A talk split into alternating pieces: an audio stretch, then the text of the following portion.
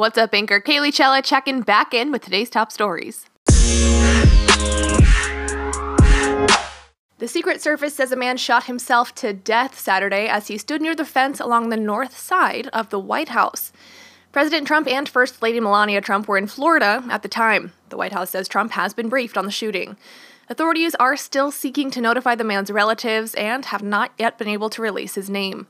Speaking for the Secret Service, Mason F. Brayman says the man approached the fence shortly before noon and fired several rounds from a handgun. Brayman says none of the shots appear to have been directed towards the White House. Secret Service officers set up a perimeter around the White House grounds Saturday afternoon, limiting access and rerouting tourists as they conducted an investigation. They crowded around the White House conference table this past week. That is, lawmakers from California, Connecticut, Texas, and Florida, eager to share their state's painful experience with gun violence.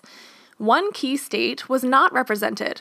No one from Nevada, home to the deadliest shooting in modern U.S. history just five months ago, attended the televised discussion with the president. But in the politics of gun control, even those who say the least have considerable sway. Despite a clamor for action in the wake of the Florida school shooting, a powerful group of vulnerable lawmakers, both Republicans and Democrats, have pointedly avoided the national conversation about guns. They often choose strategic silence rather than get crosswise with the National Rifle Association's diehard supporters on the right or the growing movement of passionate common sense gun reform advocates on the left. The office of Nevada's senior senator Republican Dean Heller would not say why he didn't attend the White House meeting. Heller, who is facing a tough reelection fight, has avoided the spotlight in the subsequent days as well, declining to address specifics about his positions on gun legislation. The state's Democratic Senator Catherine Cortez Masto and its three Democratic representatives also did not attend. Heller spokeswoman Megan Taylor declined to say whether the senator supported universal background checks, raising the age for gun purchases to 21, or provisions to ban high capacity magazines and assault rifles, all ideas tossed out by lawmakers or President Trump in recent days. Heller has signed on to legislation known as Fix NICS, a modest measure supported by the NRA and intended to encourage better participation in the National Instant Criminal Background Check System. It was one of the few gun bills to find bipartisan support and appeared poised to move ahead, only to be sidelined. Senate Majority Leader Mitch McConnell, a Kentucky Republican who has said little about the gun debate in recent days, said on Thursday that no gun related legislation would be heard in the coming week. Without this silent majority support, there is little chance for significant gun control legislation to become federal law, no matter how loud the outcry from high school students and others who are pushing for action. Republicans in Congress have learned to ignore President Trump's policy whims. Knowing whatever he says one day on guns, immigration, or other complicated issues could very well change by the next.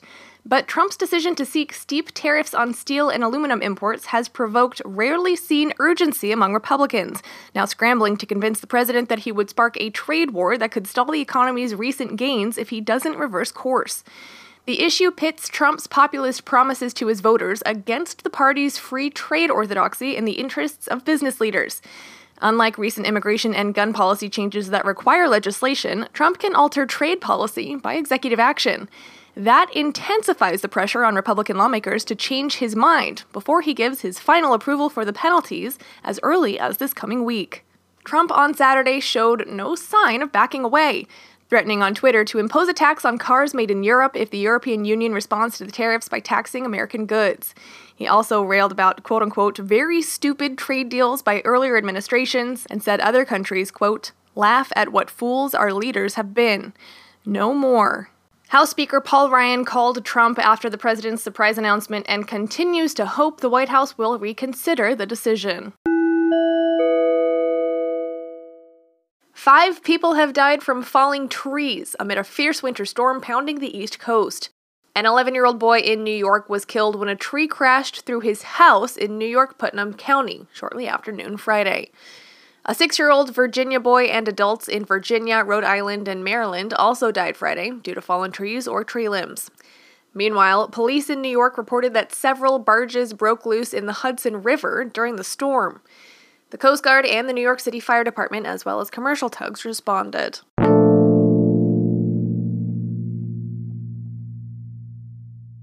That's it for me. This is Kaylee Chella reporting with Anchor. Have a happy Saturday, and I will see you tomorrow.